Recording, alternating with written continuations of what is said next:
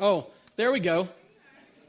They can hear me. I mean, I talk loud enough. I'm Superman after all. Sorry. I won't let that go to my head. But you call me that all you want. I'll be okay with it. all right. So, so we're in a series uh, around the doctrines of grace, uh, a mini series. It's one of our distinct positions that we hold. We don't ask that everyone affirm these things, but, but there are reasons why we hold them. But more than that, there are reasons why we've sought to teach through them. Um, a, a few weeks ago, Dave preached a message as our first distinct position that we hold. He preached a message about the centrality of the gospel.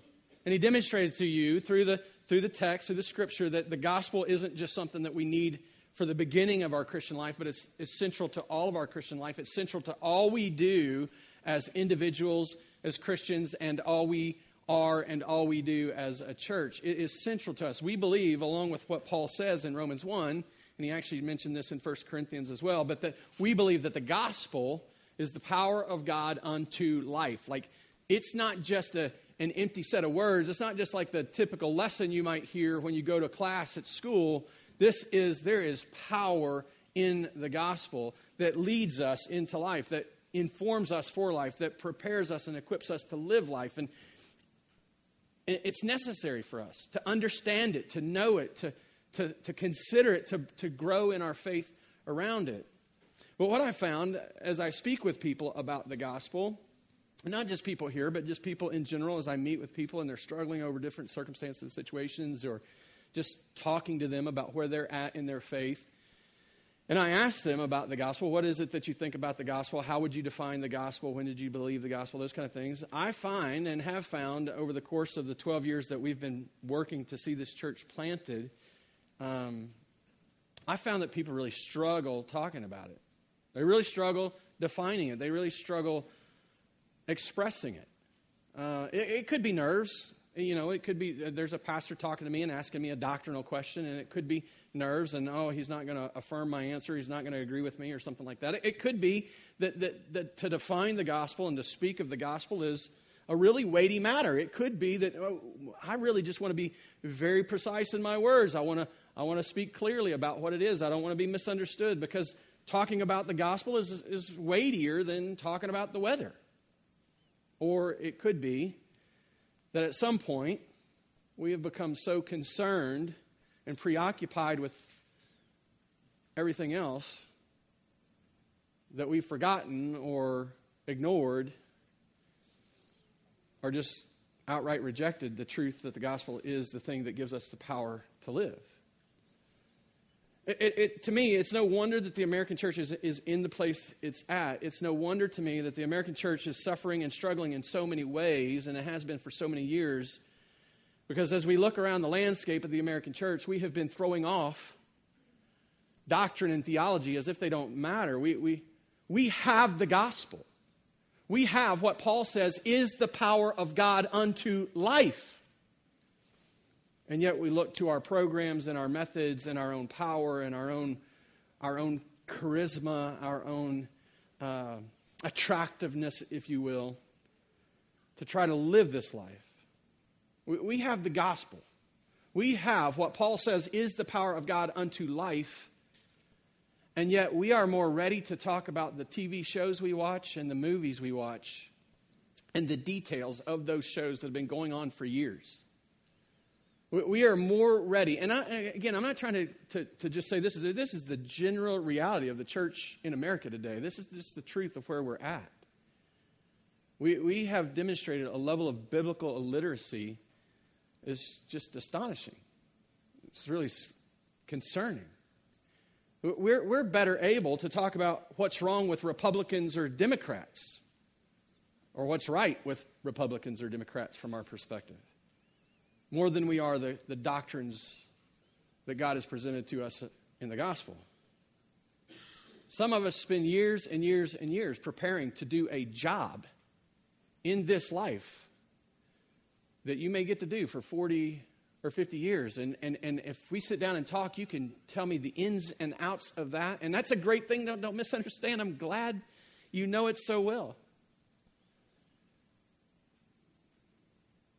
But you're really, really unable to discern or discuss or talk about the doctrines of God's grace for sinners. A message that will empower you to live not just for 40, 50, 60, 70 years, but forever. If the gospel is what Paul says it is, the power of God unto life, if it is the very thing that makes our life worth living, if it is the very thing that enables us to actually live life, then I would suggest it is the thing that we should seek to fill our minds with. It's, it's for this reason that we've spent six weeks, the last six weeks, since Dave preached that message on gospel centrality.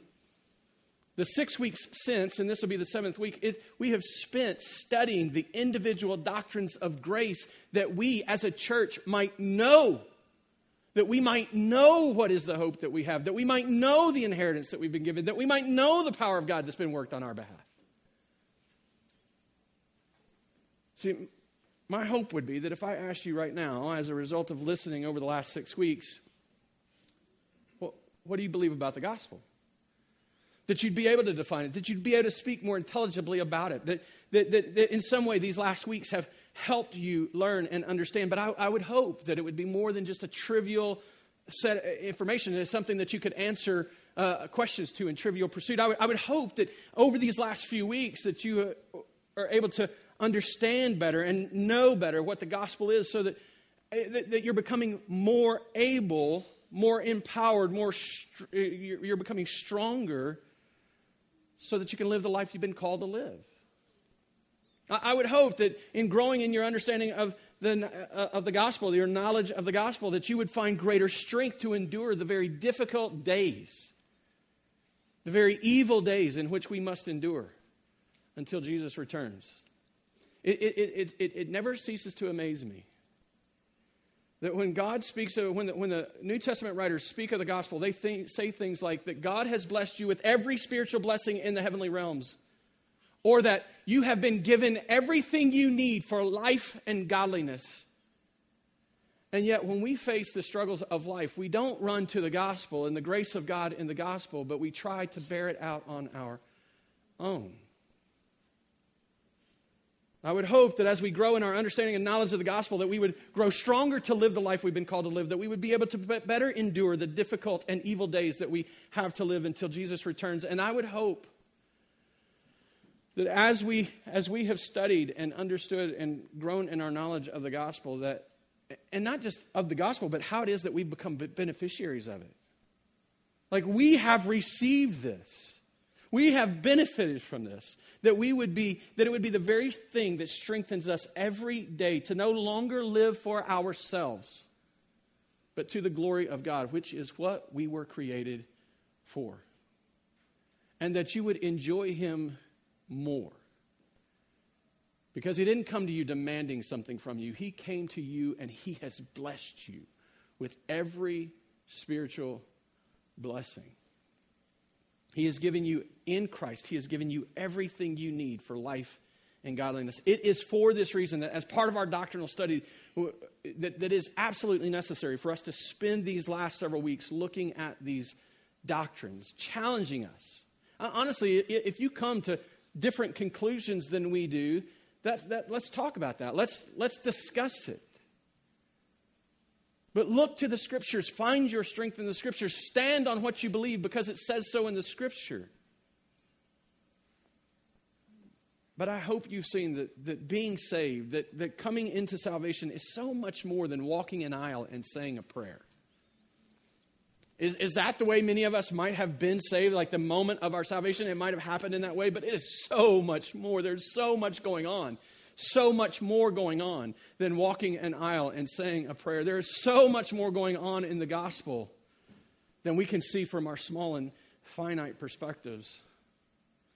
The, the gospel is a work that began in eternity past. Before the foundation of the world, God was at work making the gospel a reality. It, it, it's, a, it, it's, a, it's a work that is happening right now in time all around us that God is saving his people, that he is bringing us out to know him. And it is a work that will be done that will usher us in to his eternal kingdom. And for the last several weeks, as we've studied this, we've, we've looked at these individual doctrines called the doctrines of grace. But today, I want, I want to sum this up as we kind of close out this portion of our study. I want to sum it up, and I, I hope to be able to tie it all up for you so that you can see how it all works together. So that in looking at all the trees in the forest, we don't miss the beauty of the forest. So that's, that's what we're going to do today as we look at the fact that God graciously saves sinners like you and me. We're going to do that in, in, in Ephesians, and I'm going to read for you, uh, open with Ephesians 2 1 through 10. But we're going to be all over the book of Ephesians. And so if you're just trusting on some verses being on the screen and you're going to you need to open your Bible and you need to put your put your finger there and just stay there in Ephesians. We're going to be all over this book.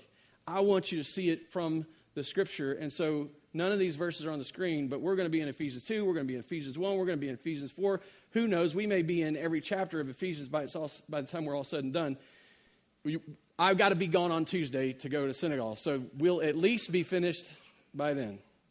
I'm just kidding.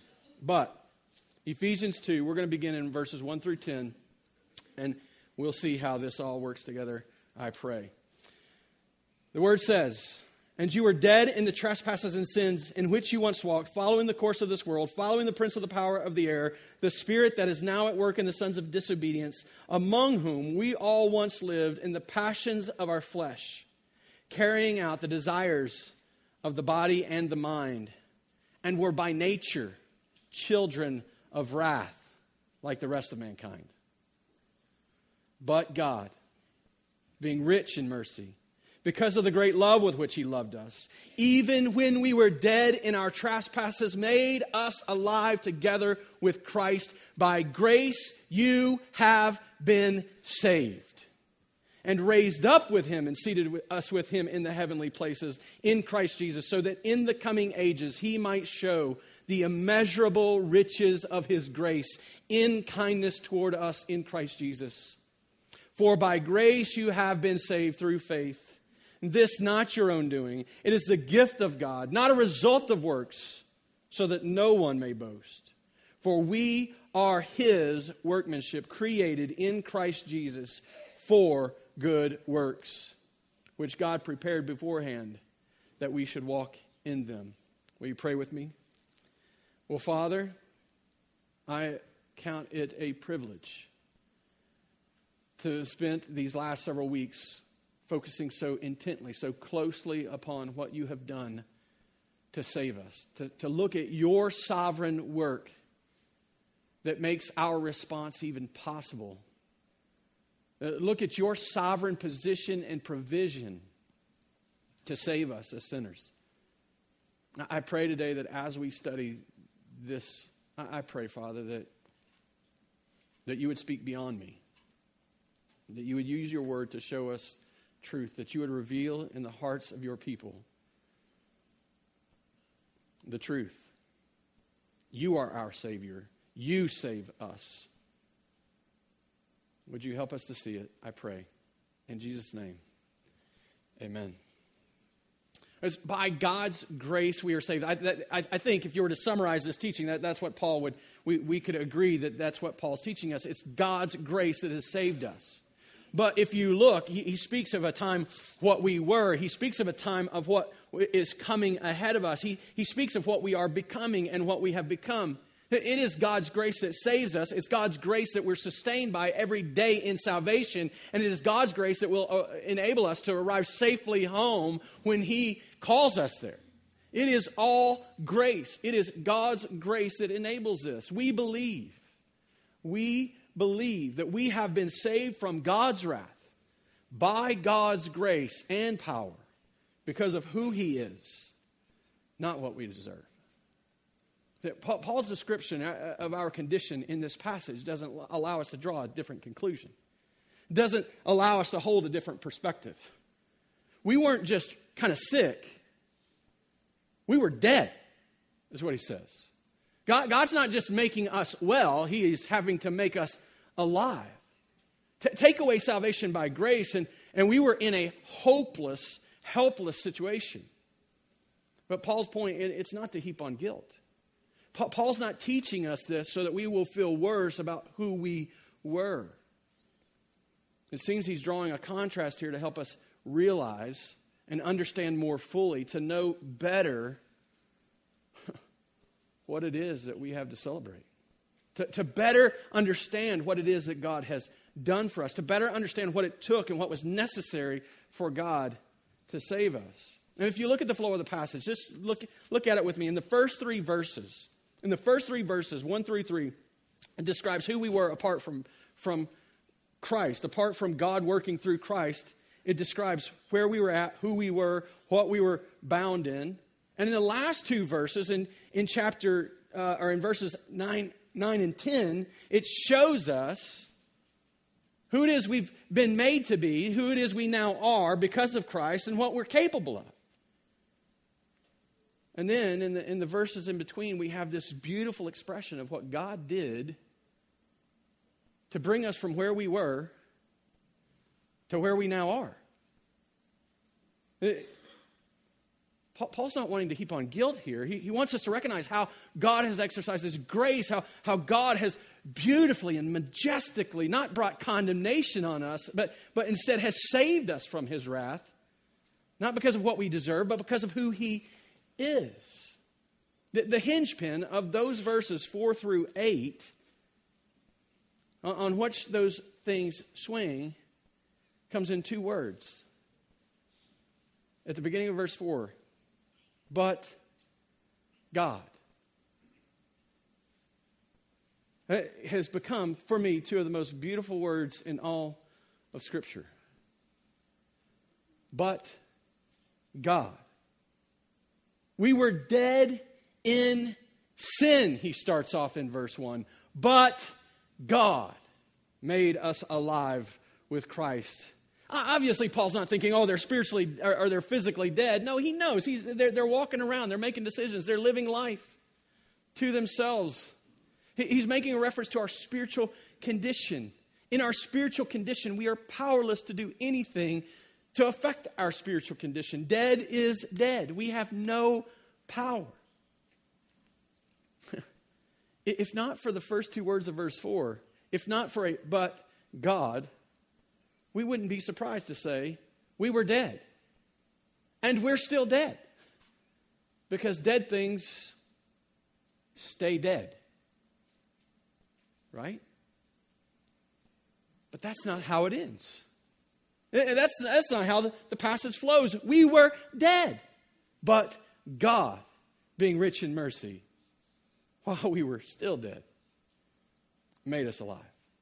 It is because of what God has done.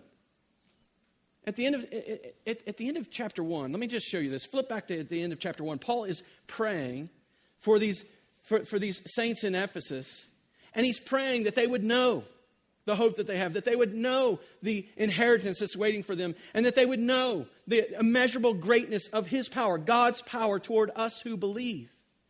That we would know it.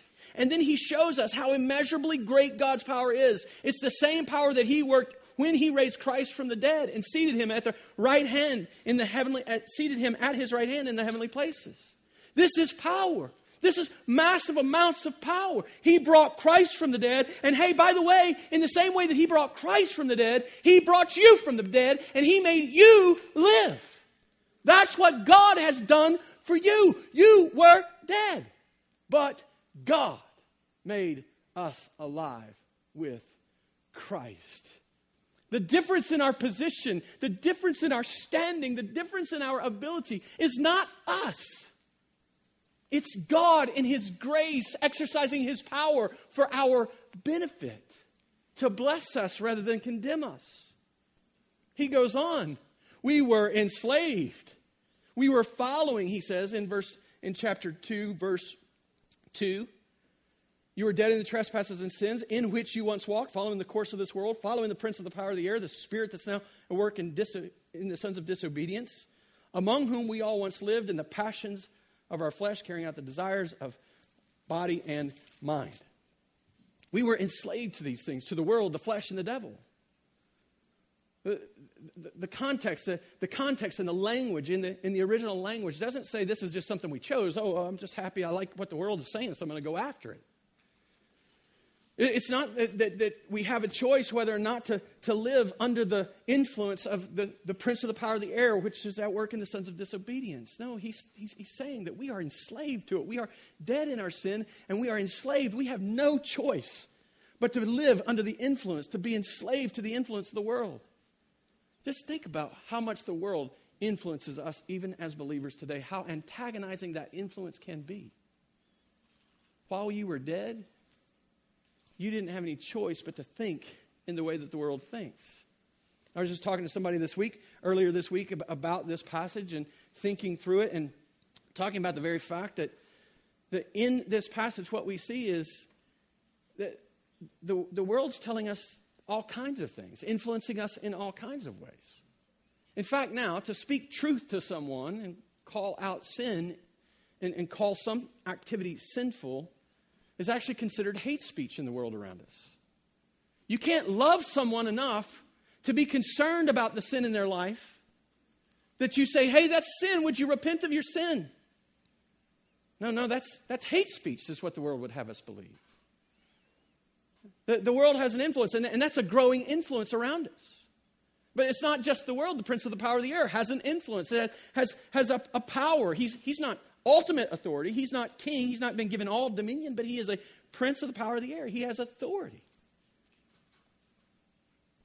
This isn't a reference to demonic possession in the sense that every time we look out at somebody that, that's not a believer or a Christian, that oh, they must be possessed of the devil and the devil's controlling them. No, no, that's not what he's saying.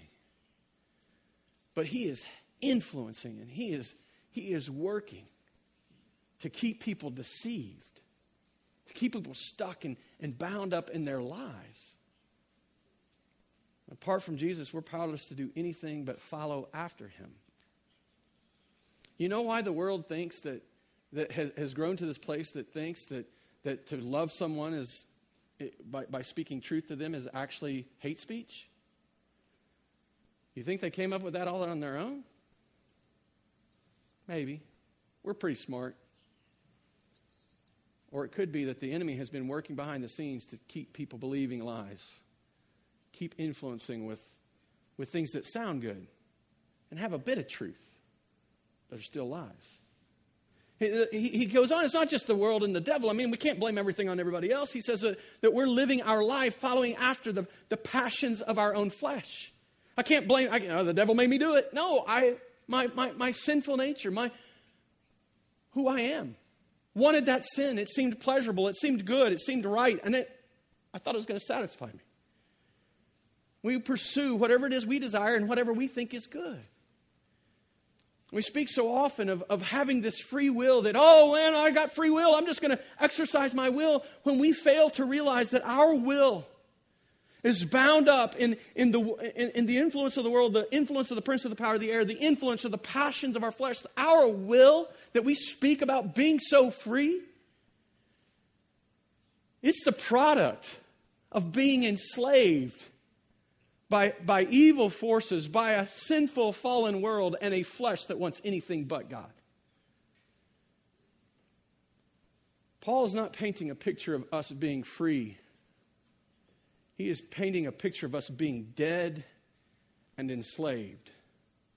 But God seated us with Christ. He changed our position in the world. He changed the proximity and, and, the influence. He put us under Christ. He seated us with Him in the heavenly places. We were dead, we were enslaved. And oh, he goes on, it's not finished. We were children of wrath.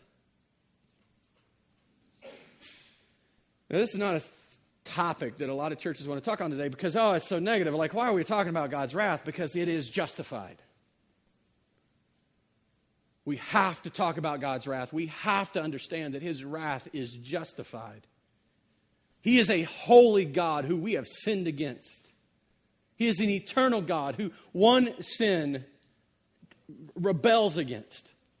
He is a righteous God who cannot be in any way associated, related to or an intimate relationship with sin. We have to consider the wrath of God because that's where we were. But God, He saved us by His grace. He didn't give us what we deserved. He didn't give, us what we could earn from Him. He didn't give us what we should have gotten. He gave us grace. He made you alive. He pulled you out of the influence of the world, the flesh, and the devil. All they can do is now annoy you and antagonize you for a bit, but He has seated you. He has made you one with Christ. He has seated you in the heavenly places with Christ. He has put you in Christ. He has made you united to Christ. We were children of wrath, but God has saved us by his grace in Christ. And why did he do it all? Why did any of this matter? Why would he do this for us? Because of who he is. He's rich in mercy, verse 4. Because of the great love with which he loved us, verse 4 He did this, verse 7, so that in the coming ages he might show the immeasurable riches of his grace.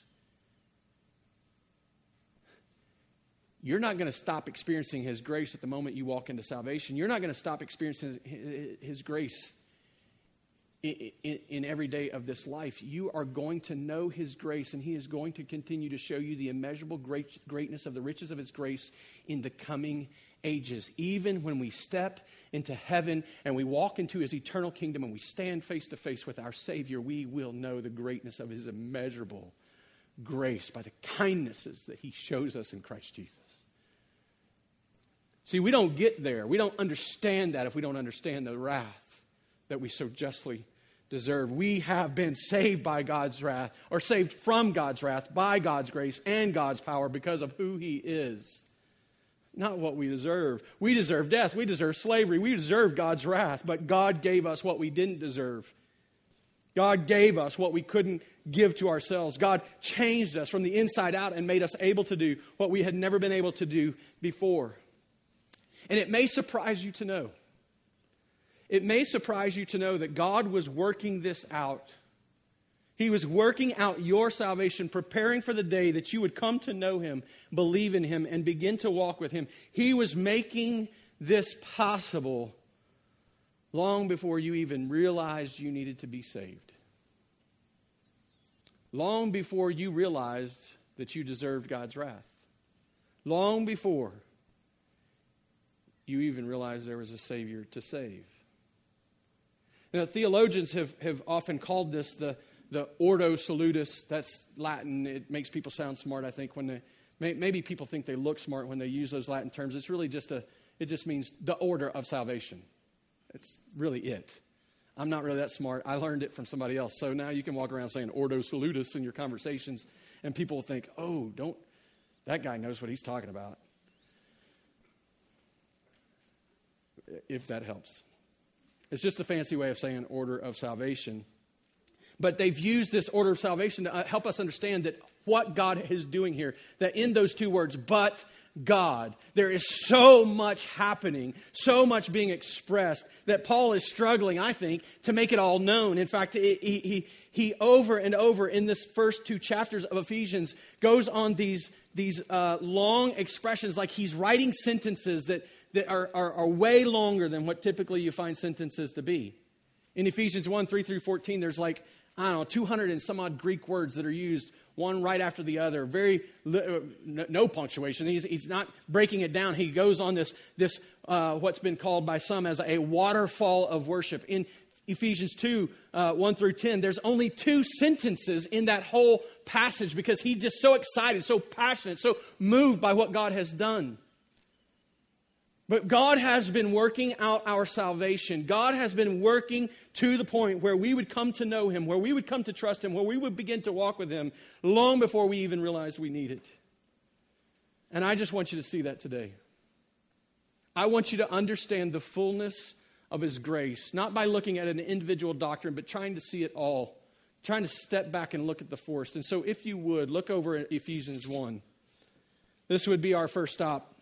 Beginning in verse 3 Blessed be the God and Father of our Lord Jesus Christ, who has blessed us in Christ with every spiritual blessing. Not some, not a few, every spiritual blessing in the heavenly places. What has He held back from you? Nothing you need. He has given you every spiritual blessing, even as He chose us in Him before the foundation of the world. God elects us, God chooses us. I do not want to diminish the fact that there came a point in time in which you heard the gospel, you believed the gospel, and you responded by, I trust you, Father. I believe in you, Jesus. I know that I was a sinner. I know that I need a Savior. And I know you're the only way of salvation. I do not want to, to, to take that away from you. I want you to love that moment. I want you to long to experience more of the excitement that comes with that moment. But, brothers and sisters, God's grace didn't start for you in that moment. His grace started for you all the way back before the foundations of the world. He chose you. He chose you. And why did he choose you? It says to be holy and blameless before him. He chose you so that you would be set apart unto him. He chose you so that you would be distinct his. You would be distinctly his. He chose you so that you would be blameless, so that all the sin that you have struggled with would not be held against you in any way. He looks at you and he sees nothing to condemn. It's beautiful. His grace started for you before he said, Let there be light. Before he brought order from, from chaos, before he brought the land up out of the water, Paul says, He chose us in Him. That's in Christ. Before the foundation of the world, that we should be holy and blameless before Him. Oh, and it's not finished. There's so much more here. In Him. In Him. He pre, I'm sorry, in love. In love, He predestined us for adoption as sons through Jesus Christ in this moment before the foundation of the world that He is choosing you and saying, I know you and I want you. He is saying, I am going to order all of history. I am going to predestine the moment of your life in time. Before time has even started ticking, I am going to predestine that moment in which your adoption hearing will be had, and I will make you my son. And ladies, don't, don't, don't think he's cutting you out. The idea here is that sons in this culture, they, they were the ones who had inheritance, and, and there's a big portion of this passage that speaks to our inheritance. We are all treated as sons. We all have this inheritance that we get to enjoy because he has adopted us into his family. He elects us, he predestines us for that moment. His grace began for you long before you ever realized you needed it. Now, I know this concept's difficult for some of us to grasp. I know some, some of us wrestle with it. What if, what if I'm not elect? Or what if, what if someone I love is not elect? Paul presents this here as a reason to praise God. Blessed be God. That means praise God. Even as He chose us in Him before the foundation of the world. In love, He predestined us. Praise God. Because when we read what we are or what we were in Ephesians chapter 2, we realize that if God hadn't chosen us, if God hadn't, before the foundation of the world, decided to do something for us, we'd still be dead. We'd still be enslaved. We'd still be by nature children of wrath. God chooses us, He elects us. God atones for us. He atones for our sin. He can't just ignore it. He is righteous. He is holy. He can't just act as if it doesn't occur. He can't just act as if we weren't dead as a result of it. To, to, maintain his own nature, to, to work in accordance with his own nature, he had to atone for our sin. He had to pay for it. We see that in verse 7. Well, let's just read it in Verse 4 Even as he chose us in him before the foundation of the world, that we should be holy and blameless before him, in love he predestined us for adoption as sons through Jesus Christ, according to the purpose of his will. Oh, let me just say something here. Come on. Can't just run past this. God didn't choose you because of what you would do, he chose you and predestined you according to the purpose of his will. It's his will, not ours. It's his decisions, His purposes, to the praise of His glorious grace with which He has blessed us in the beloved. In Him, in Him we have redemption through His blood, the forgiveness of our trespasses. God has atoned for our sins. He has paid the debt that our sins incurred so that He could freely and fully forgive us of our sins. Everyone that God has elected from before the foundation of the world, everyone that God has predestined for adoption, He has, he has taken care of their sin through Jesus Christ. God elects us, God atones for us, and God calls us. And to this point, we've been looking at God's work in salvation, and it hasn't even really entered our sphere, right? Like he's been working toward our salvation, and we're not involved in any way. He has been sovereignly working since before the foundation of the world. Jesus died 2,000 years before you were even thought about, before you were even considered by anyone on this planet. And yet, there comes a moment in which God, in, from, from his sovereign eternal standing, stoops into our timeline and calls us. This is what's called an effectual call or a gospel call. It's distinct from, from the general call. So, God, uh, Jesus, one of the, Jesus' commands, we're, we're actually going to practice this next week as we go into Africa. We're making a general call. We're just preaching the gospel to anyone who would hear it. We're called to do it every day when we get up and we go into our workplaces, when we go into the city of Springfield or go into our neighborhoods, wherever it is we live, wherever it is we roam, we have been called to be preaching the gospel. There's a general call that should be going out, but then there is this moment, this effectual call in which people are literally called into this hope. Now, uh, Paul, he, doesn't speak specifically about it in the letter of Ephesians. He doesn't, he doesn't ignore it. In fact, it's implied over and over. For example, in verse um, chapter 1, verse 18, he is praying for the saints, and he says, he's praying, he said, having the eyes of your hearts enlightened that you may know what is the hope to which you to which he has called you. God has called you to this hope. That's the effectual call that Paul is talking about. In Ephesians chapter 4, verse 1, he says, I, therefore, a prisoner for the Lord, urge you to walk in a manner worthy of the calling to which you have been called. Again, it's something that happens to us. We are called. Just like when your mom at night and lights, street lights are coming on. Well, this is the way it was when I was a kid. I doubt it's like this anymore. Street lights come on. Mom come out on the porch or sister or whatever. Hey, come home. That's the idea that there's an effectual call that moves us. He implies it here in the book of Ephesians, but let me just read you a passage in which he, where, where he speaks more specifically to it. In the book of Romans, chapter 8, one of the most beautiful chapters of the whole Bible, Romans 8, verses 28 through 30, it says, and we know that for those who love God, all things work together for good, for those who are called according to his purpose. For those whom he foreknew, also pre- he also predestined to be conformed to the image of his Son, in order that he might be the for- firstborn among many brothers. And those whom he predestined, he also called. And those whom he called, he also justified. And those whom he justified, he also glorified. God called you. He did the work of electing you, choosing you, predestinating you, and atoning for your sin, and you had no part to play in it at all. And guess what? Neither did I. And neither has anyone else that has ever been saved by God's grace. But there comes a moment in our life when some obedient believer goes out and preaches the gospel and this general call goes out. And in that moment, God wakes up his people and he calls them unto himself.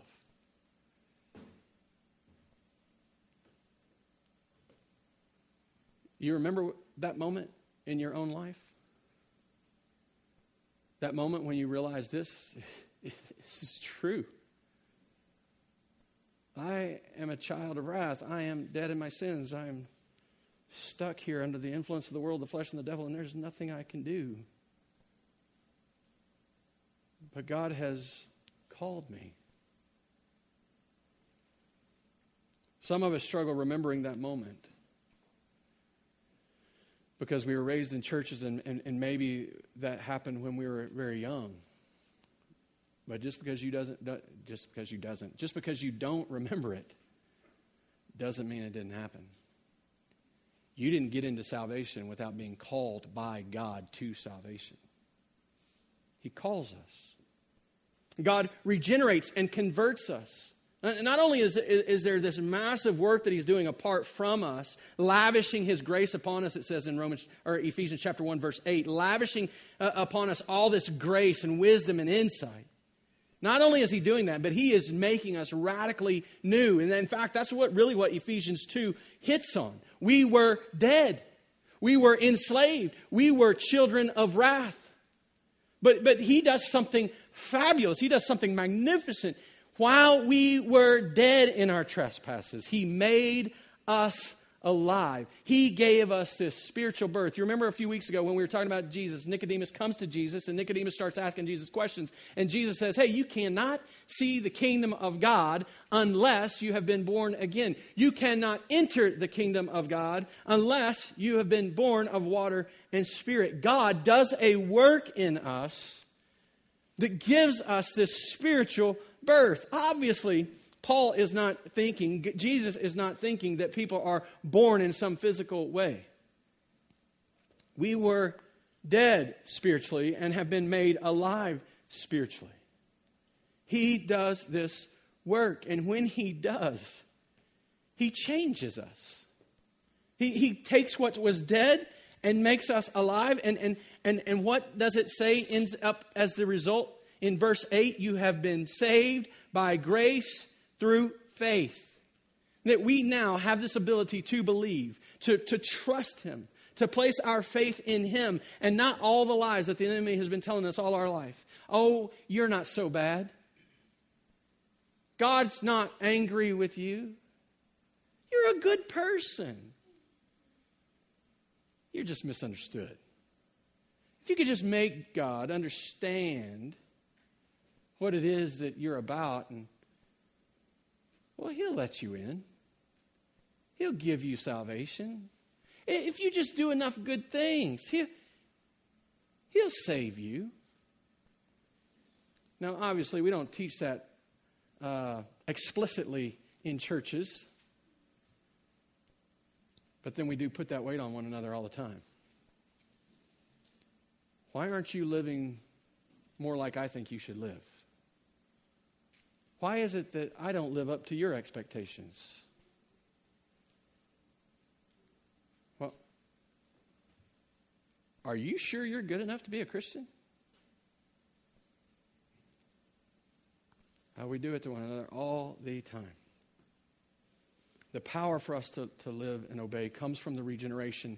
The, the power and the ability for us to believe and express faith in Him, to quit believing lies and trust that Jesus Christ is the only way that we will ever be saved, comes from Him. And there is this moment that then, because of His regeneration and because of His calling, we answer His call. And, and we exercise this new, living, spiritually given will that we never had before and we cry out to Him and ask for forgiveness and plead for Him to save us. that is a beautiful, precious moment. That's still the result of God's active, working, powerful grace. Every ounce of it. He, he tells us in, in Ephesians chapter 2, verse 8 For by grace you have been saved through faith. And this is not your own doing. Well, wait a minute. What's he talking about? It's not my own doing. Is it, is it my salvation's not my own doing, or is it my faith that's not? It's probably both. The faith that you express is not your doing, it came from God's working in you, regenerating you, making you alive. And by the way, none of salvation has anything to do with you, except that you're the beneficiary of it. Let me, let me, let me retract that. It has a lot to do with you. You are the beneficiary of it. but it did not originate in you in any way, nor did it with me.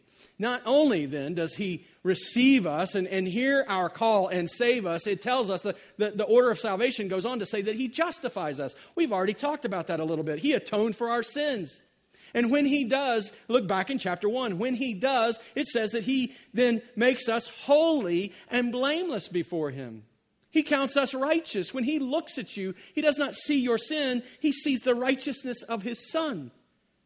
When, when he looks at you, he doesn't look at, at one who is a failure and, and, a, and, a, and a regret and someone, man, I just wish I hadn't wasted some of my grace on you. He looks at you as one he has chosen and predestined to be adopted, and he says, You are now righteous. Through the death of Jesus Christ, God actually calls us innocent. And he justifies us, and then he adopts us again we see it in Ephesians chapter 1 verse 5. We were predestined. What he chose to do in before the foundation of the world becomes a reality. We are brought in to the family of God, to the household of God. We were children of wrath, but now we are children of God. We're not just citizens in his kingdom. We're children of the king. That's who you are. That's what he's done. And, and, and, the beauty is that doesn't stop at this moment of salvation. So here we have, before the foundation of the world, God has been working his grace on our behalf. After the, the, the foundation of the world, he comes in moments in our life and times in our life, and, and he bestows upon individual believers the reality of all that he's done. And he calls them by grace, and he adopts them and justifies them and, and regenerates them, and he gives them all that he's done by his grace. But it doesn't stop there. It continues on every day of our life from there on out. God sanctifies us as we obey Him. Let me just call this out real quickly. At, the end of Ephesians 2, verses 9 and 10, not the end of Ephesians 2, but the middle of Ephesians 2, in verses 9 and 10. This is not a result of work so that no one may boast, for we are His workmanship. That, that word is poema.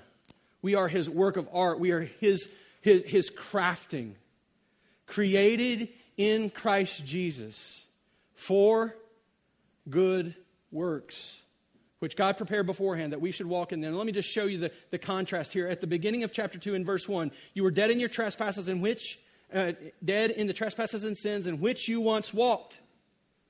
And what were you following? The course of the world, the prince of the power of the air, living in the passions of the flesh. At the end of chapter 2, or in the middle of chapter 2, verse 10, we're suddenly able to walk in a different way. Suddenly able to walk in a way that is good, that's beneficial. We can do these good works because God has saved us. He sanctifies us as we obey Him. And so now we come to Ephesians chapter 4. Ephesians chapter 4, he starts to give us these commands. And if we disconnect it from the first three chapters of Ephesians and we go 4 through 6 and we try to hold them out there all by themselves, then all we're doing is trying to live again in our own power to accomplish these things he calls us to, but, but Paul doesn't want us to do that. In Ephesians 4, he says, I, therefore, a prisoner for the Lord, urge you to walk in a manner. Listen, walk. Walk. It's the same thing he called us to at the end of chapter 2. I want you to walk in a manner worthy of the calling. I want you to do the good works with which God has called you. I want you to walk in the good works that God has set aside for you to do ahead of time. That's what he's calling us to. I want you to walk in a manner worthy of the calling to which you have been called, with all humility and gentleness, with patience, bearing with one another in love, eager to maintain the unity of the Spirit in the bond of peace. There is one body, one Spirit, just as you were called to one hope that belongs to your call. One Lord, one faith, one baptism, one God and Father of all, who is over all, through all, and in all. But grace, listen, Grace isn't finished just because we got saved. Grace is necessary for every day after being saved. But grace was given to each one of us according to the measure of Christ's gifts. He graces us in a way so that we can grace others. We skip down to verse 11. And he gave the apostles, the prophets, the evangelists, shepherds, teachers to equip the saints for the work of ministry, for the building of the body of Christ until there's something we're working toward until we all attain to the unity of the faith and the knowledge of the Son of God, to mature manhood, to the measure of the stature of the fullness of Christ. God saves us, and it's like we were infants. And then He, by His grace, begins to equip us so that we can grow up together in, into mature manhood, to the fullness of the stature of Christ, so that we may no longer be children tossed to and fro by the waves and carried about by every wind of doctrine, so that we have stability in this life. So that when you hear the lies of the devil, you're not running off after them. So that when you hear some, some charismatic TV preacher talking about, give me, a, give me 10 bucks and I'll give you a thousand, you're not deceived.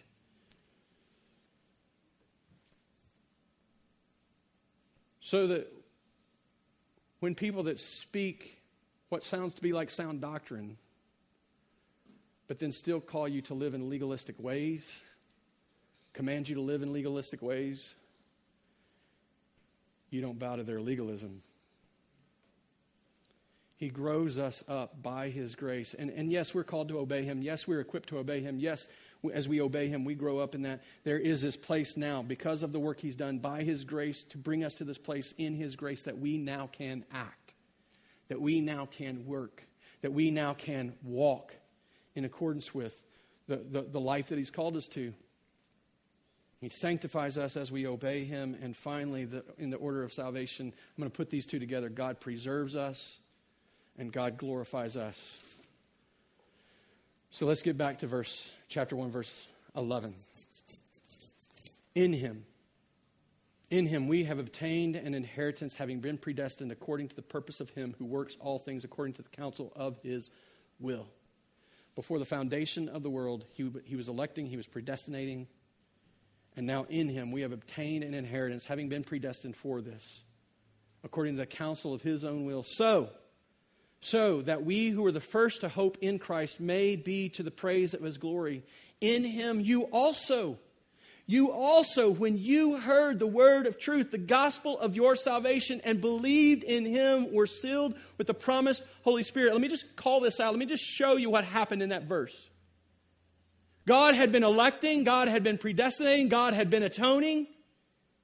And God was calling. And when they heard the word of truth, the gospel of your salvation, because of God's grace, they believed in Him. They entered into salvation. They received His grace. And they were sealed, it says, with the promised Holy Spirit. Sealed. It, the, the, his mark was put on them.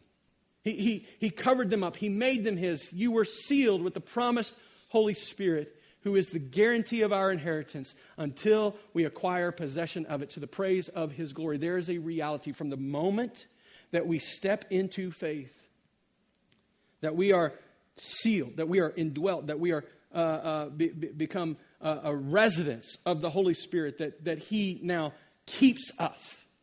He preserves us. He makes us his, and he ensures. He ensures he guarantees, if you will, that there will be a day in which we acquire possession of the inheritance that we have been promised. There, there's a reality that right now that possession, that, that inheritance is waiting out there for you. It is being reserved for you. It's protected by God in His power. And you are being preserved in it, but there is a point in which you will step into glory and you will take hold of that inheritance and you will stand in the presence of God and His Son, Jesus Christ because the Holy Spirit has sealed you until you acquire possession of the inheritance He has promised you. Brothers and sisters, why in the world? Why in the world would we seek to stand in our own power? Why in the world would we try to, to, to, to come up with a, a better story, a better plan, a better way? Why in the world would we go about preaching a message of self improvement or self empowerment when the scripture is clear? The only hope we have is the grace of God. but that is a great hope to be had. He has saved us by His grace and by His power from His wrath. Not because of what we deserve, but because of who He is. Let's pray.